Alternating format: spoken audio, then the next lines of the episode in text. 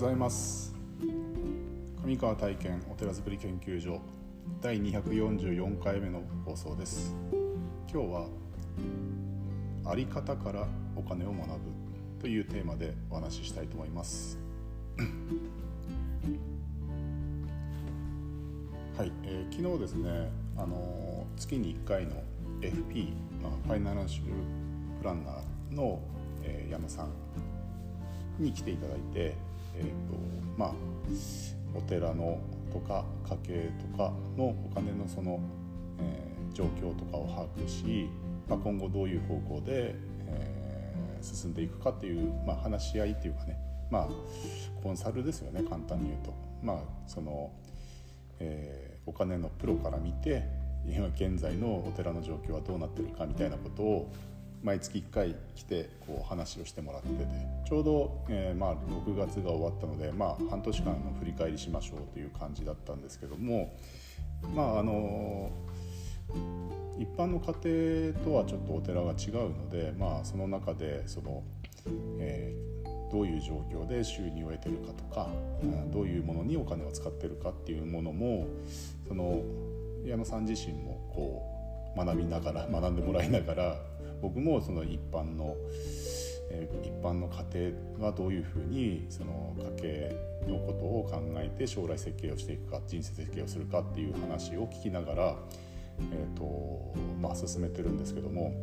その中で昨日はそのあり方あり方が大事だっていうことをあの言われていて、まあ、確かにそうだなというふうに思っていたのでこの話をしたいなと思うんですけどもまあその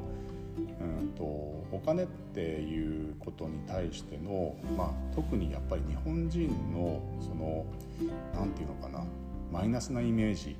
みたいなものでどっから来るんだろうかっていう話にちょっとなってですね。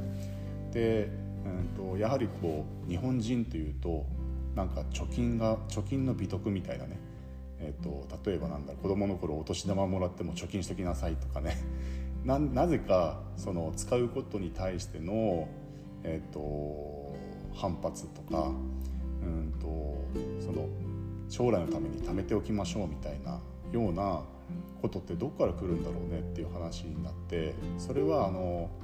えーと、やはり戦後の、えー、日本が第二次第二次世界大戦後日本がですね復興するにあたってやはりといろんなインフラを整備するためにはお金が必要でそれを、えーと、国民の貯金、えー、を国民に貯金を推奨してその貯金されたお金を使って、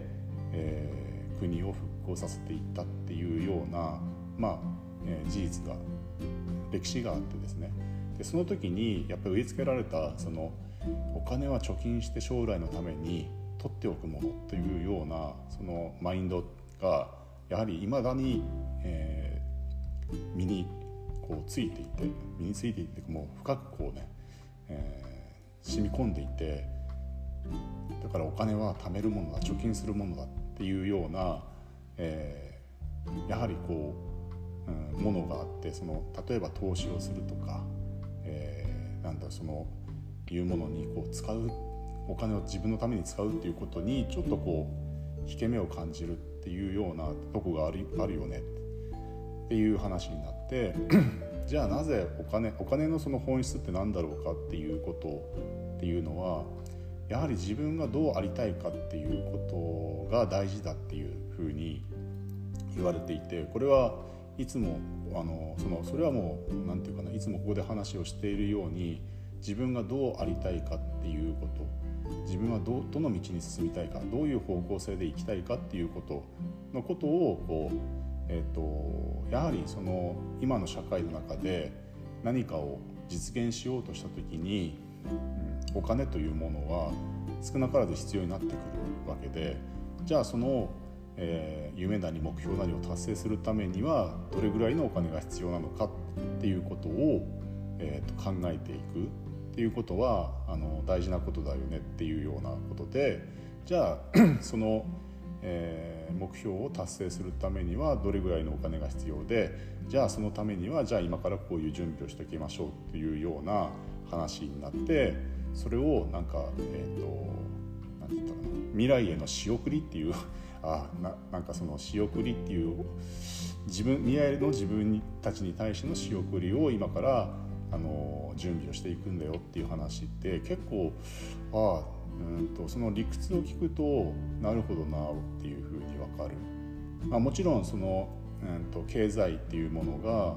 現代の資本主義経済っていうものが、えー、例えば環境だったり人だったり、えー、貧貧困国だったりっていうものの、えー、と犠牲によりっていうかね、まあ、そういうもののあの犠牲によりこう成り立っているっていうことは重々そこは、えーと、また別の視点としてでもその中で、えー、自分たちは生きていかなきゃいけないっていうことを、えー、なんだろうな、まあ、ある意味サバサバイブする、えー、ためには そういうリテラシーをリテラシーをつけて、えー、しっかりとそこを学んでいかなきゃいけないというふうなものはまあ要は世の常であるっていうふうには考えていかなきゃいけないのかなと思うんですよね。でそこのリテラシーがないと結果的には自分が、えー、その夢や目標を達成することができなくなるので、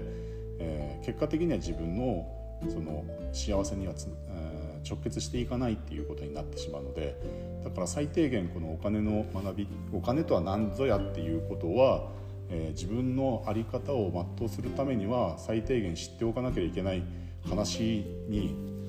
今後ももちろんもう十分十分、この、